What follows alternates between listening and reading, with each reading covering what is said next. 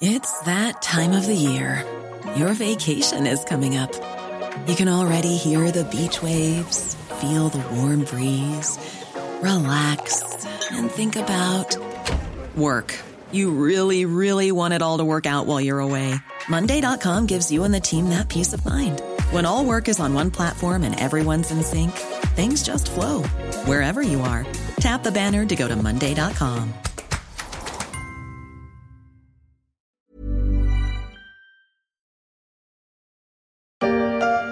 Vous ne le croirez pas si je vous le disais,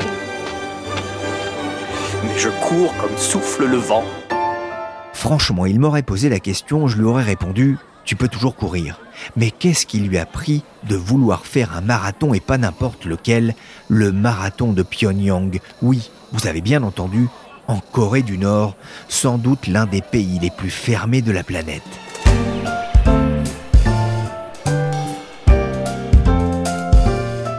Je suis Pierrick Fay, vous écoutez La Story, le podcast des Échos. Pendant cette période de fête de fin d'année, je vous invite en un voyage de quatre épisodes avec des auteurs qui me racontent leurs aventures, des explorateurs des temps modernes pour passer du papier à la voix. Deuxième épisode, un voyage au pays du matin clair et frais avec Jacky Schwartzmann, Dossard mille soixante et onze, pour un peu plus de quarante-deux kilomètres sous le regard scrutateur de la famille Kim.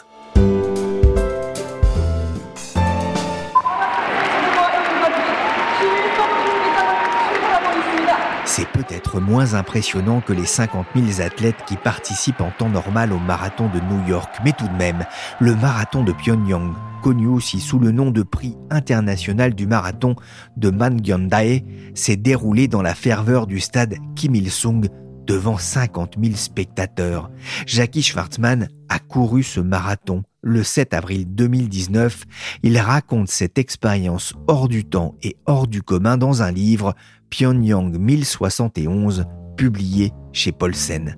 Bonjour Jacky Schwartzmann. Bonjour. Vous êtes scénariste et écrivain, auteur de polars, après une carrière passée dans la restauration puis chez Alstom. Pour votre premier marathon, vous avez choisi celui de Corée du Nord. Qu'est-ce qui vous a pris ? En fait, je courais déjà. Je faisais des, des épreuves plus courtes, j'avais fait des semi-marathons et euh, comme n'importe quel coureur, je m'étais toujours dit je ferai un marathon un jour.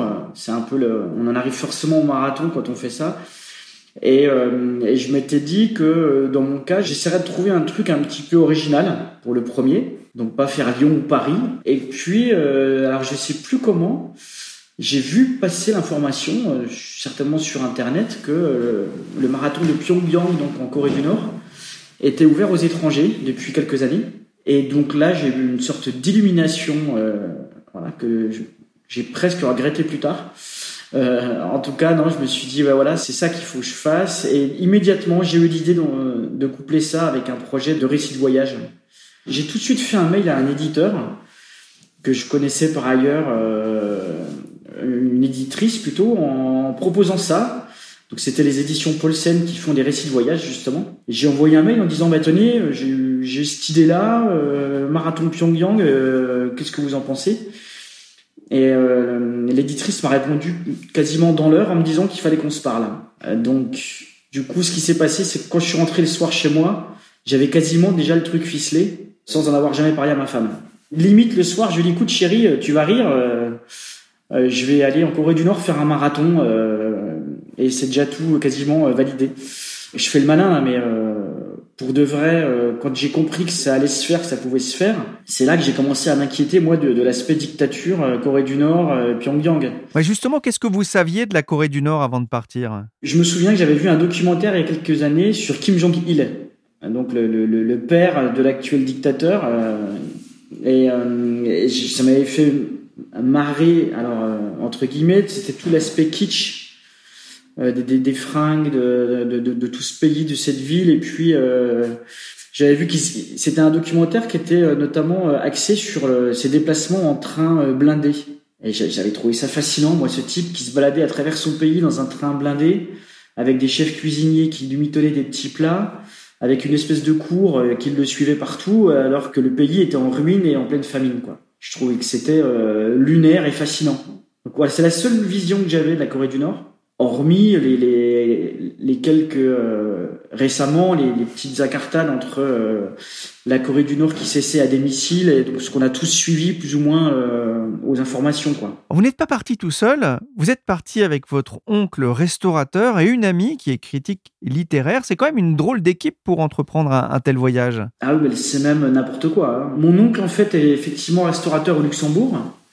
Il est propriétaire de, de, de plusieurs restaurants et il a une, une passion pour le sport. Et il a fait des Ironman. Il s'est lancé après dans le Xterra, c'est-à-dire que ce sont des espèces de triathlon version euh, cross trail euh, un peu extrême. Et comme c'est un type qui fait jamais les choses à moitié, euh, il est devenu champion du monde euh, dans sa catégorie depuis de cinquante ans. Voilà. C'est euh, et donc c'est un type qui court euh, énormément, euh, qui est quasiment un sportif de haut niveau malgré son âge. Donc lui, quand je lui ai dit « Est-ce que ça te dirait de faire un marathon en Corée du Nord ?», il m'a tout de suite dit euh, « Évidemment ». Et puis donc la, la troisième partie du trio, là, c'est Clémentine, une amie qui est donc euh, critique littéraire, euh, journaliste, et qui, je l'ai su un peu par hasard, a une passion pour la Corée du Nord.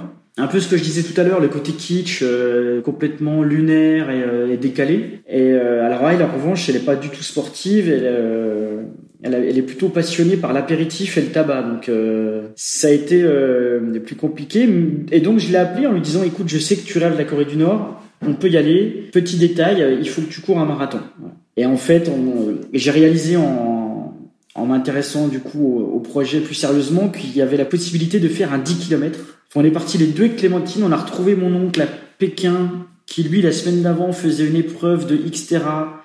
Je sais plus si c'était au Vietnam ou je sais plus où. Donc il y avait à côté, en plus, euh, très drôle, de... j'ai retrouvé mon oncle dans le hall de l'hôtel à Pékin. Ce qui était euh, une première. La vache ! cinq secondes de moi sur le même parcours qu'hier. Et j'ai pas forcé un chalet pépère. Oh, j'ai les pilés de mon critérium. Oh, j'ai eu une pêche, j'ai eu une pêche, les gars. Wouh ! Vous racontez d'ailleurs avec beaucoup d'humour et de recul votre entraînement, parce qu'un marathon, ça ne s'improvise pas. Mais vous vous êtes aussi documenté avant de partir pour euh, comprendre ce pays, son économie, son fonctionnement. Oui, alors j'ai fait un peu euh, un mix de euh, je me renseigne un peu et je me renseigne pas du tout. C'est-à-dire que moi, j'avais dans l'idée de partir en étant le plus vierge possible, de faire un peu euh, Tintin au pays des soviets, quoi, de débarquer sans être très au fait du régime. Donc j'ai quand même lu euh, un ou deux bouquins. J'ai lu notamment une, une bande dessinée de Guy Delisle, très drôle.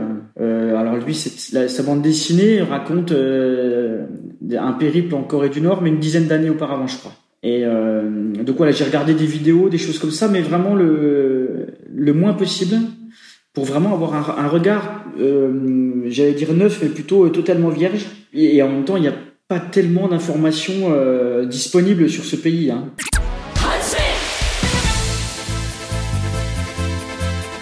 C'est vrai que c'est fermé, hein, mais la Corée du Nord avait tout de même son groupe de K-pop fétiche, les Moranbong Band, surnommés les Spice Girls de Corée, un geste d'ouverture.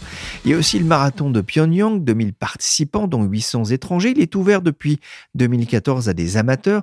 C'est une rentrée de devises aussi pour le pays, c'est pas rien. En vous lisant, on a l'impression que finalement, c'est assez simple d'y participer. C'est d'une simplicité euh, hallucinante. Moi, ce que je craignais, c'est quand je pars sur le projet avec Clémentine, on a tout de suite vu que la Corée du Nord était interdite aux Américains, à je sais plus quelle nationalité, il y en a deux autres, aux Coréens du Sud évidemment, et aux journalistes et aux écrivains. Donc euh, voilà, Clémentine et moi, on est euh, journalistes et écrivains. Effectivement, je me suis dit, bon là, ça part plutôt mal. Et euh, moi, je, je suis passé par une agence de voyage basée à Pékin. Et j'ai joué le, la transparence avec eux, enfin la semi-transparence. J'ai, j'ai tout de suite dit, euh, voilà, mon ami est journaliste, moi-même je suis écrivain, mais c'est un projet perso, un, un délire sportif, euh, personnel, qui n'a rien à voir avec le travail. Euh, est-ce que ça pose problème ? Et je me souviens que la, l'agence de voyage euh, était euh, plus ou moins étonnée que ça me pose un problème, quoi. Ils m'ont dit, bon, écoutez, on, on va transmettre l'info aux autorités nord-coréennes, mais a priori, tout le monde s'en fout. Et effectivement, je pense que tout le monde s'en fout, parce qu'on a été, euh, on a eu nos visas, euh, on a payé l'agence de voyage qui s'est occupée de toutes les formalités, et à aucun moment ça n'a posé de problème. Je ne pense même pas qu'on ait été euh, surveillé plus que les autres une fois là-bas. Euh, alors tout est possible, mais j'en serais étonné. Vous êtes arrivé en, en train euh, par la Chine après être arrivé à Pékin. Ce passage de la frontière, c'était vraiment quelque chose de, de particulier, de, de marquant ? Oui, bah c'était alors euh, plutôt euh, stressant, parce qu'en fait ce qui se passe c'est que vous prenez le train à la ville frontière euh, entre la Chine et la Corée du Nord, vous montez dans le train, là il y a déjà un petit stress avec les douanes mais euh, chinoises, qui finalement vous laissent quand même passer assez facilement puisque vous allez en Corée du Nord. Et ensuite, en Corée du Nord, les, les douaniers nord-coréens, euh, on les a vus, on a dû faire euh, un quart d'heure, vingt minutes de train en Corée du Nord. Le train s'est arrêté dans une ville et là, les douaniers sont montés. Donc, euh, on a un petit stress là, euh, un peu... Euh, on revoit défiler tous les films d'espionnage euh, qu'on a pu voir euh, dans sa vie. Et finalement, ils nous ont mis chacun dans nos compartiments. C'était des compartiments couchettes, donc on était six par compartiment, euh, chacun assis sagement sur sa couchette. Et je ne sais pas pourquoi le douanier, euh, il est rentré. On était la, le premier compartiment, nous, il, il est rentré, euh, il nous a tous regardés et il m'a pointé du doigt, moi. Alors, je sais pas pourquoi. Donc j'ai dû descendre mon sac, j'avais un sac énorme de, de hockeyeur là, qui était en plus perché en l'air, je l'ai pris sur la tête, je me suis à moitié explosé par terre. Il fallait pas rire. Et puis donc j'ai ouvert mon j'ai ouvert mon sac et j'avais plein de bouquins, la trousse de toilette, et en fait il a il a regardé comme ça, je l'ai fait rire, je sais pas pourquoi. Il s'est marré, il m'a tapoté sur l'épaule, il est reparti et ça a été terminé. Voilà, c'était la, la fameuse visite des douaniers nord-coréens qui a duré cinq minutes.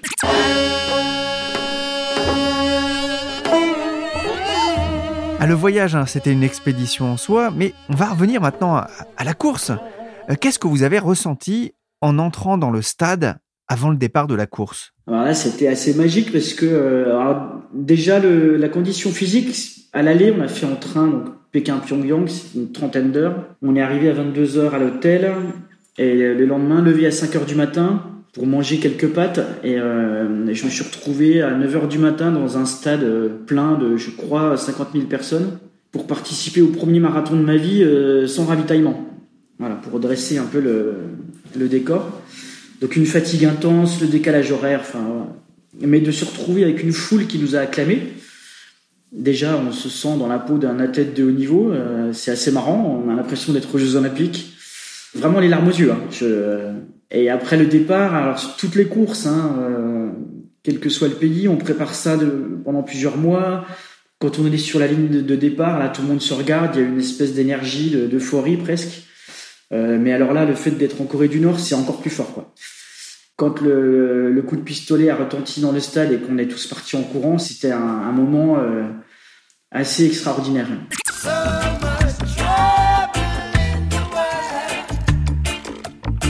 quarante-deux kilomètres, c'est long, c'est même très long, en courant, le plus souvent seul, c'est ce que vous racontez, même en écoutant du Bob Marley et du Richard Gottener, hein, c'était votre playlist, c'est ce que vous racontez dans ce livre. Qu'est-ce que vous avez ressenti tout au long de la course ? Eh bien, tout le début était fantastique. La course à Pyongyang, c'est pas une boucle, c'est un aller-retour.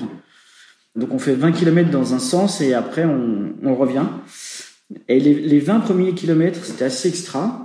Je me suis retrouvé à côté d'une jeune femme, évidemment, que je ne connaissais pas.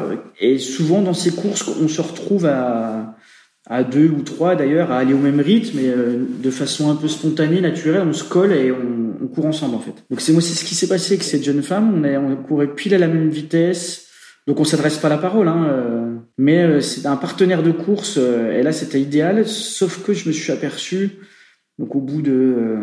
d'une vingtaine de kilomètres, qu'en fait, elle courait beaucoup mieux que moi et que moi, j'étais un peu en sur-régime. Encore une fois, l'euphorie, l'adrénaline, le plaisir d'être là fait que je suis allé un petit peu trop fort euh, au début. J'ai puisé dans, dans les réserves. Et donc, ça s'est gâté au demi-tour, euh, au kilomètre vingt. Donc, euh, ma, ma partenaire d'un jour a continué sur sa lancée euh, de façon euh, parfaite. Et moi, j'ai commencé à... à tirer la langue et j'ai tenu quand même jusqu'au kilomètre trente-deux et là je me suis effondré, on appelle ça le mur du marathonien, c'est quand le corps dit stop. je me suis littéralement je me suis arrêté en me disant je n'ai rien à faire là, je ne veux pas être là, il reste dix kilomètres, c'est impossible que je puisse les faire. Et j'étais dans une immense avenue à Pyongyang euh, et totalement vide, donc c'est... Il y avait un côté un peu euh, la, la Quatrième Dimension, là, cette vieille série euh, américaine où il se passe que des choses euh, bizarres. You unlock this door with the key of imagination. On va pas raconter la, le résultat du marathon, on va pas divulguer ça pour les futurs lecteurs. Hein. Vous êtes venus, vous avez vu, vous avez couru. On va revenir un peu sur la suite de votre voyage, parce que vous avez fait aussi du, du tourisme, hein, c'était prévu, une visite guidée. Vous avez vu la, la Corée du Nord pour les Occidentaux ? Ah oui, tout à fait. Alors, on avait très peu d'espoir de, de voir quelque chose, j'allais dire, de réel, de vrai. On était quasiment persuadés qu'on aurait très très peu de relations avec des citoyens euh, normaux. Mais ça a été pire que ce qu'on craignait, quoi. Là, on a vraiment été euh, dans une sorte de prison à ciel ouvert entre les hôtels, le bus et les endroits qu'on nous a visités. Nos seuls interlocuteurs étant euh, des gens qui font des visites guidées euh, dans les musées, toujours à la gloire du régime et toujours euh, anti-Amérique, avec euh, ouais, une, une haine euh, extrêmement virulente euh, à l'endroit des États-Unis. Ce que je savais, hein, mais à ce point-là, c'est viscéral, c'est obsessionnel. Vous avez dit deux choses dans, qui m'ont marqué, moi, dans votre livre. Vous avez dit d'abord, je suis venu en Corée du Nord pour rencontrer un peuple, j'ai fait un safari, j'ai pas vu un pays qui vit, c'est une ville morte. C'est assez fort. Ah oui, oui, mais c'est dommage. Enfin, c'est dommage. Après, encore une fois, c'était pas une surprise, hein. Je disais tout à l'heure que j'ai peu lu, je me suis peu documenté pour arriver avec un regard euh, naïf et neuf, mais je, je me faisais très peu d'illusions sur les rencontres que je pourrais faire. Mais effectivement, c'est vraiment... Les, les seuls interlocuteurs euh, que nous avons eus, avec qui on a pu échanger, même rire, partager plein de choses, c'était les guides. Donc, ils sont pas du tout des personnes lambda, et, euh, et c'est pas du tout des rencontres spontanées. On n'a absolument pu parler à personne, ni, ni visiter, évidemment, alors aucun intérieur chez personne. On n'a pas vu de vraie vie. Et c'est marrant parce que euh, je ressentais un truc bizarre là-bas. Je savais pas quoi. Je sentais qu'il y avait un truc dans la rue, un truc euh, louche, bizarre, je savais pas, pas quoi. Et j'ai compris un an plus tard, c'est drôle, mais j'étais à la fenêtre de chez moi au début du confinement. Donc moi j'habite à Besançon, euh, dans une grande avenue, j'ai ouvert la fenêtre comme ça, et de voir la rue vide de gens, de voitures, de tout, euh, confinement, hein, on a tous vécu ça. J'ai eu un flash, ça m'a rappelé Pyongyang, les avenues vides, et je me suis dit « Ah mais c'est ça !» C'est ça que j'ai ressenti là-bas, c'est ce vide, vide de vie, d'activité, en fait. Vous racontez qu'avant de passer la frontière, l'agence de voyage vous a prévenu des impairs à ne pas commettre, par exemple prendre un militaire en photo. Dans le même temps, il y a une anecdote incroyable, votre visite de la zone démilitarisée entre le nord et le sud, avec des soldats à la gâchette facile, c'est une visite qui s'est faite avec une drôle de sculpture en sucre. Ah oui, alors ça c'était étonnant parce que la veille, en fait, on est allé à une exposition de sculpture en sucre. Donc, il y avait un chien fait uniquement avec euh, en sucre, tous les poils qui étaient des fils de sucre. Enfin, c'était assez hallucinant. Donc, on était un groupe de seize personnes, euh, totalement... Euh, euh, il y avait de, de tous les pays. Et il y avait deux euh, Australiens qui ont voulu acheter euh, un camion militaire surmonté d'une ogive nucléaire en sucre. Voilà. Alors ça, c'est le folklore nord-coréen. Et ça les faisait mourir de rire, mais c'était un truc, un machin énorme, puisqu'ils prenaient deux places dans le bus. Donc ils ont acheté ça, je sais pas combien, c'est pas le propos, mais... Euh... Et donc le lendemain, on part tous à la zone démilitarisée. On fait pas gaffe à ce truc-là qui est posé là, on n'y pense pas, quoi. Et quand on arrive effectivement à la, la D M Z, la, la zone démilitarisée, là il y a un accueil un peu euh, avec un militaire qui monte dans le bus, qui regarde un peu tout le monde... Euh... et qui, euh, c'est un, on sent que c'est un endroit sensible quand même. C'est une zone militaire vraiment tendue. Et donc, son regard se porte sur la, une ogive nucléaire euh, en sucre qui occupe les deux sièges à l'avant. Euh, et là, en fait, on, on s'est tous mis à regarder nos chaussures en se disant mais c'est complètement débile, on se retrouve dans une situation euh, avec un, un militaire énervé pour euh, une sculpture en sucre. C'était, bah après, il n'y a rien eu, il nous a... Il nous a laissé passer, mais je me souviens qu'il a, il a tiqué sur cette fameuse euh, bombe nucléaire en sucre. Pour fabriquer une bombe, mes enfants, croyez-moi, c'est vraiment de la tarte. La question du détonateur se résout en un quart d'heure, c'est de celle qu'on écarte. En ce qui concerne la bombage, c'est pas beaucoup plus vache, mais une chose me tourmente, c'est que celle de ma fabrication n'a qu'un rayon d'action de trois mètres cinquante. Pyongyang mille soixante et onze, hein, c'est le récit d'un voyage assez extraordinaire, ça se lit vraiment avec beaucoup de plaisir. Vous auriez pu en faire un polar ? Alors j'aurais pu, effectivement, et j'ai même des collègues auteurs de romans policiers qui m'ont presque engueulé euh, en me disant euh, comment euh, tu peux aller passer dix jours dans ce pays-là et ne pas en faire un roman policier. Mais euh, c'était pas le projet. Et, alors moi, dans mes romans policiers, j'ai besoin vraiment de connaître à fond les endroits. Tous mes romans se passent en général dans la ville où je vis. Donc je ne l'ai, je l'ai pas fait, mais ça aurait pu. Mais il y a un super polar qui est sorti aux éditions euh, des Arènes, les, les collections Equinox, qui s'appelle L'Étoile du Nord. C'est un thriller qui se passe euh, entre les États-Unis et, et Pyongyang, et qui m'a fait beaucoup plaisir parce que j'ai, il euh, y a plein de scènes qui se passaient dans l'hôtel où j'étais à Pyongyang. Donc de visualiser le, je, je pense que je fais partie des rares lecteurs qui ont pu visualiser toutes les scènes euh, dans, dans cet hôtel et, et dans la ville de Pyongyang. Merci Jacky Schwartzmann, écrivain, auteur de Pyongyang mille soixante et onze, publié par Paulsen. La Story s'est terminée pour aujourd'hui. Cette émission a été réalisée par Willy Ganne, chargé de production et d'édition Michel Varnet. Demain, direction l'Asie dans cette série consacrée aux nouveaux explorateurs pour se perdre dans les plis du monde.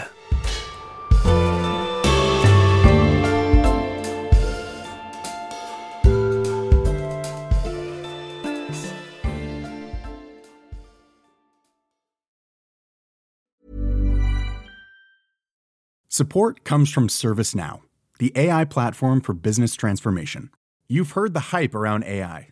The truth is, A I is only as powerful as the platform it's built into. ServiceNow is the platform that puts A I to work for people across your business, removing friction and frustration for your employees, supercharging productivity for your developers, providing intelligent tools for your service agents to make customers happier. All built into a single platform you can use right now. That's why the world works with ServiceNow. Visit servicenow dot com slash A I for people to learn more. When you need mealtime inspiration, it's worth shopping Kroger, where you'll find over thirty thousand mouth-watering choices that excite your inner foodie. And no matter what tasty choice you make, you'll enjoy our everyday low prices, plus extra ways to save, like digital coupons worth over six hundred dollars each week. You can also save up to one dollar off per gallon at the pump with fuel points. More savings and more inspiring flavors make shopping Kroger worth it every time. Kroger, fresh for everyone. Fuel restrictions apply.